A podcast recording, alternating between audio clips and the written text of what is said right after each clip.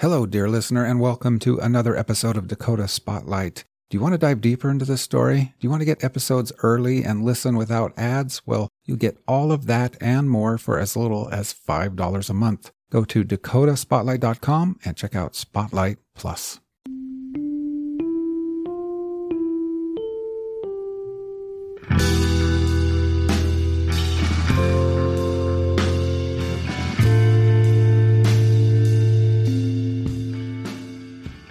Hey everyone, this is James with Dakota Spotlight. Episode 4 of Season 8 will be out on Wednesday of this week. That's Episode 4 of Season 8, Unresolved The Murder of Joel Lovelien.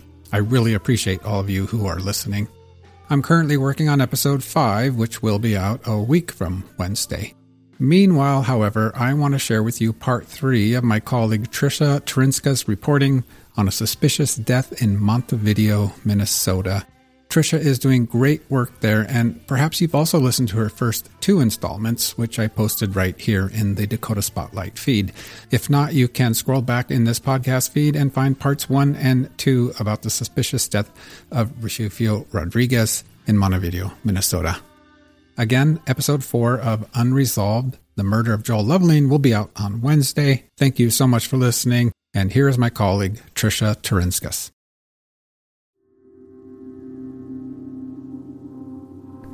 He was crying. And I asked him why he was crying. And he didn't want to tell me, but then he said that uh, that a person told him that uh, that he had till a certain time to prove that it wasn't him, you know, and he had a limited time, or otherwise he was a goner.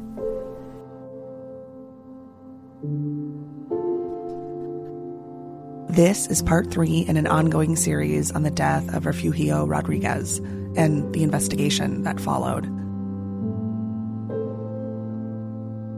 Before we start, I want to discuss some news related to this case that broke on February 27th as I was putting the third print story in this series together. The Montevideo Police Department announced it had requested the Bureau of Criminal Apprehension, known as the BCA, to step in and review the investigation into the death of Refugio Rodriguez. The BCA is a statewide criminal investigative bureau in Minnesota. This decision to get the BCA involved came after our series of print stories and podcasts exposed a flawed investigation.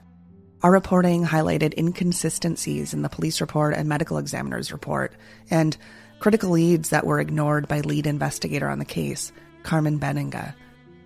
I learned of the BCA's involvement late that morning, on Monday, February 27th. I was in my weekly Zoom meeting with my editor and colleagues, and I checked my inbox related to another matter, and there it was an email from Montevideo Police Chief Ken Schuele. He said in a statement that his department had requested the BCA review the investigation, and they had agreed. I was shocked. It was a big step toward justice for Refugio and his family. And so I got in my car and drove to his mother's house. I wanted Eloise to be the first to know.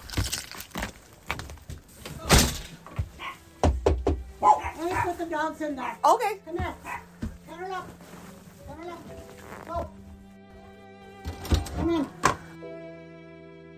This wasn't news that would bring her son back. Nothing can replace him or take away the pain that grief rains down. Yet, it was a step forward, a step in the right direction. Finally, there was some acknowledgement, after two years, that her son deserved a thorough investigation and that his family is deserving of answers. All right, well, I gotta go write. I gotta go write the story, but I just wanted to tell you in person. Um, I'm happy. I'm really happy and excited about it. good. So, Good. The BCA's involvement is a big step forward, but it doesn't ensure justice for Refugio's family. I emailed the Montevideo police chief to ask whether evidence related to Refugio's death had already been destroyed. It was, after all, a closed case. He didn't respond to those emails. Chief Schuele's email to me, the one that came the morning of Monday, February 27th, was sent in response to my request that he respond to a series of questions related to my interview with one of the nation's top investigators.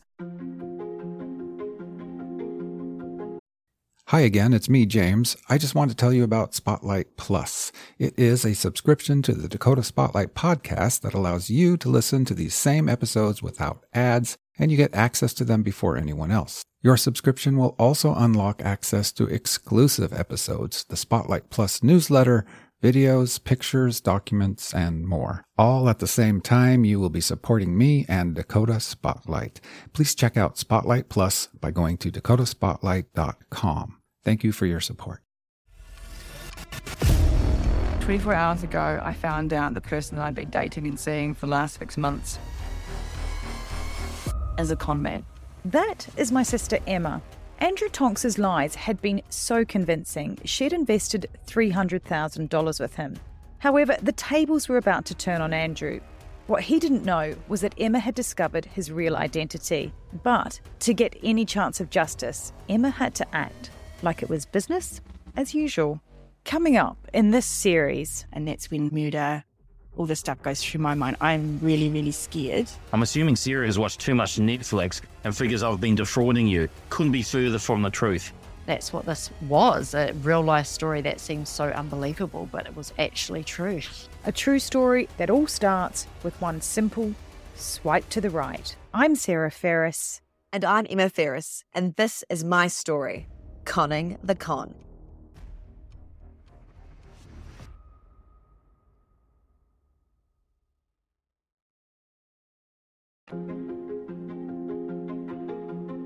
Sal Rastrelli has more than 30 years of experience as a crime scene detective. He spent his career investigating crime scenes along the Florida coast. He specializes in cases where there needs to be a determination made between a possible suicide or homicide. He's taught college courses related to crime scene best practices.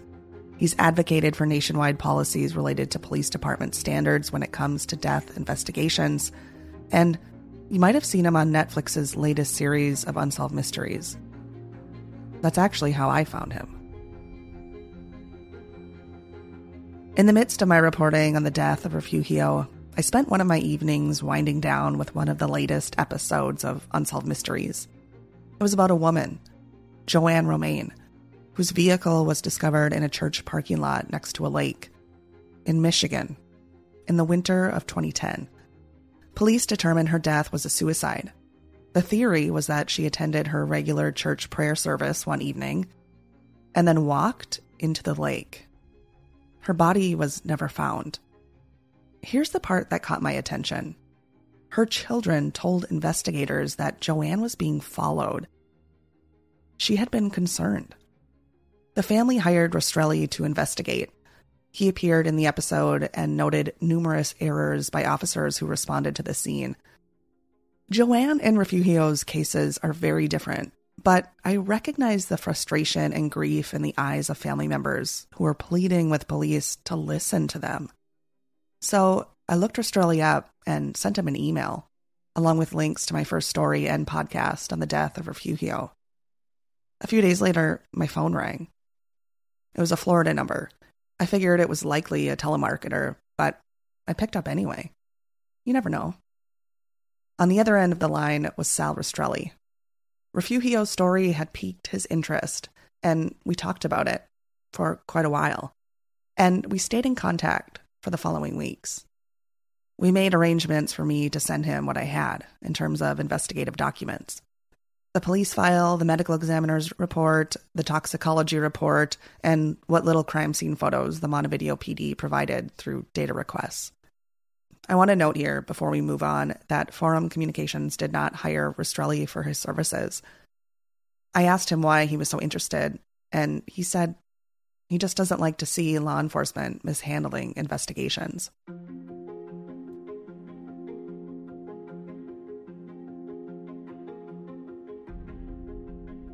Considering Rastrelli is an expert, I wanted to know how a crime scene is typically handled, or at least should be handled. Uh, before we get into some of the areas that were of concern for you looking at this case, could you walk us through the standard process for securing a potential crime scene, uh, particularly one that could be a homicide like the one we're looking at here? Well, you know, funny that you ask it that way because uh, every case has a potential to be an extremely important case. If, if any time someone's a victim of a crime, whether they're assaulted or, or they're murdered, uh, or you even have a burglary, for example, and no one's injured, they're still a victim. And every case should be approached the same way. The the level of of, of investigating that case should be the same. In other words, you have a, uh, a first responding officer that gets uh, dispatched to a call.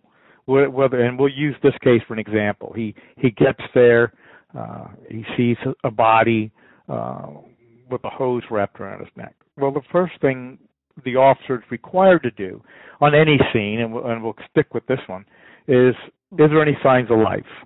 Is there any immediate danger in the area to anyone else? If obviously the person is deceased, then you're not going to call for EMS. You're looking around for any other dangers. Nothing there. You secure the scene. That's the first officer's job. He to secure that scene. If he needs help, call some other officers over there to basically set up the crime scene tape and give a nice perimeter because you don't want onlookers on the scene. So putting up the crime scene tape prevents people from getting too close to where they could see what's happening. That's the first step. He doesn't or she doesn't need to go to the body other than to check for signs of life and remove anything from the person. There's no reason at that point to remove anything. We've gone over in previous episodes that the responding officer, Dustin Hissom, noted in the police report that when he arrived on the scene, on the walking trail, and saw Refugio's body, he states in the report that he reached inside his pocket to positively identify the body. You don't look for ID. You don't don't do anything. I mean, I've had cases where you know there's a gun on the ground and there's a person dead, and right away the officer wants to take the gun and move it. I'm like, what's the point? Leave it right where it's at. Person's dead. They're not going to get up and shoot the gun. The gun's not going to go off by itself. Leave the scene alone. Just secure it. That's the job of the first responding officer. Then, of course, once that's done, they could take a few photographs, you know, that this is the way I found it and I left it alone. Images were taken at the scene, but included photos of Refugio's belongings arranged near where his body was found. You know, and then, of course, you call for your detectives and your crime scene unit. Now, in this particular case, apparently they don't have those, a crime scene unit. So, what they should have a protocol for, especially in a serious case like this one, this is a very suspicious death. Um, call the local larger agency that has a crime scene unit and ask for assistance.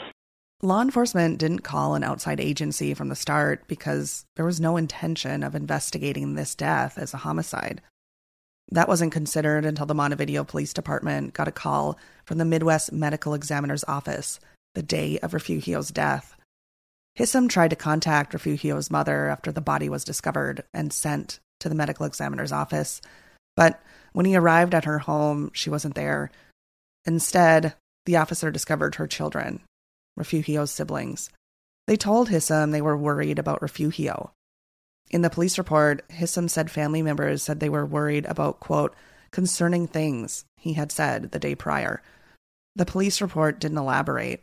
What were those concerning things? No clarifying questions were asked or documented in the report. We know now that family members told the officer that someone had put a hit out on Refugio, and he had told them that if something happened to him, that person was responsible. We're not naming the individual Refugio feared because that individual has not been charged with a crime related to his death. The officer handed Refugio's family member the contact number of the medical examiner. And that's when everything changed. A family member called the medical examiner and explained that Refugio had feared for his life in the days before his death. He believed someone was going to kill him for his alleged work as a confidential informant. He didn't just tell one person about his fears, he told at least four people. That was later documented in the police report. After speaking with Refugio's family member, the medical examiner's office called the Montevideo Police Department and told officers about the family's concerns. That call prompted the investigation into Refugio's death. The Montevideo Police Department called in its sole investigator at the time, Carmen Benninga, to handle the case. Carmen Benninga noted in the police report that foul play could be involved. Yet, she didn't call an outside agency like the BCA to assist in the possible homicide investigation. Had the BCA been called, or another outside agency with more experience in crime scene processing and homicide investigations, they would likely have done things differently, including the way the potential weapon, the hose, was studied and handled. You know, like in, in this particular case I mentioned, the, the height of the fork of the tree uh, of where the hose was draped, and then where was the height of the tree where the rope was wrapped around it and tied off. Those are two significant things not mentioned in the report. How high they are.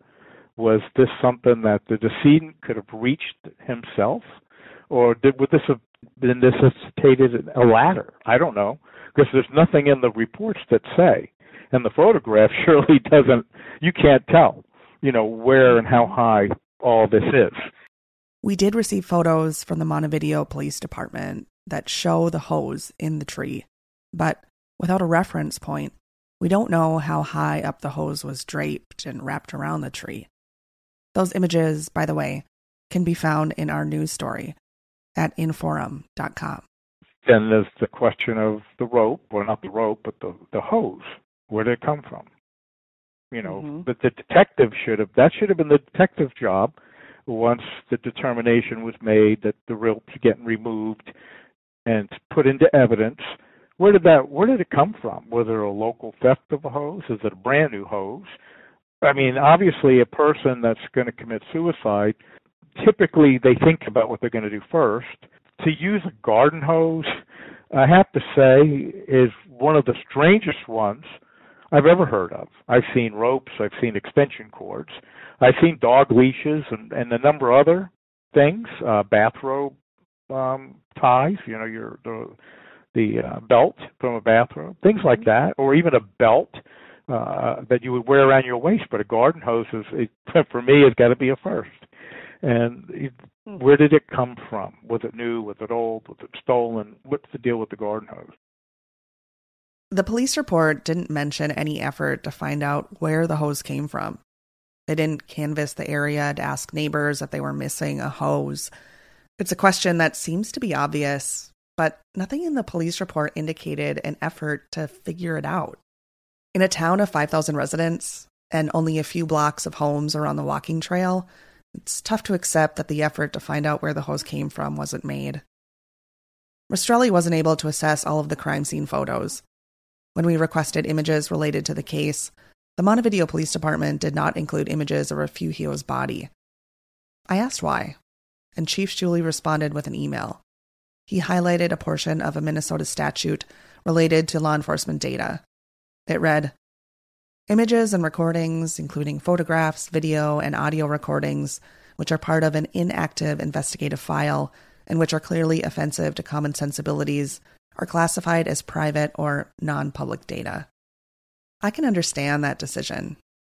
Yet it was difficult at this point to trust the Montevideo Police Department to describe exactly how Refugio was found. The story has changed from a hanging to a partial hanging to a description of Refugio found kneeling on the ground with a hose around his neck. I did, though, receive a photo from an anonymous source taken at a distance of Refugio just as a cop car was pulling up to the scene. It's blurry, but it shows Refugio slouched on his knees on a retaining wall along the walking path with a hose around his neck.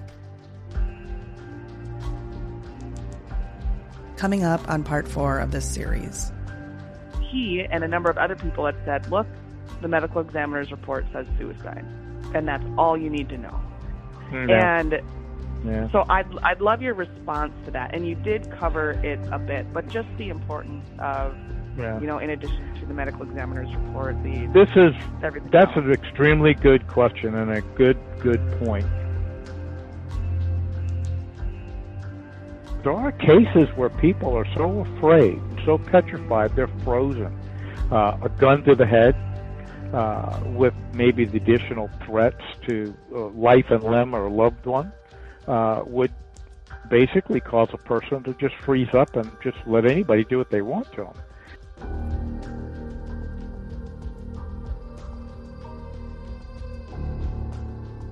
You've been listening to The Vault, a Forum Communications podcast featuring true crime and general intrigue in the upper Midwest. I'm your host, Forum Communications investigative reporter Trisha Taurinskas. Thank you for listening.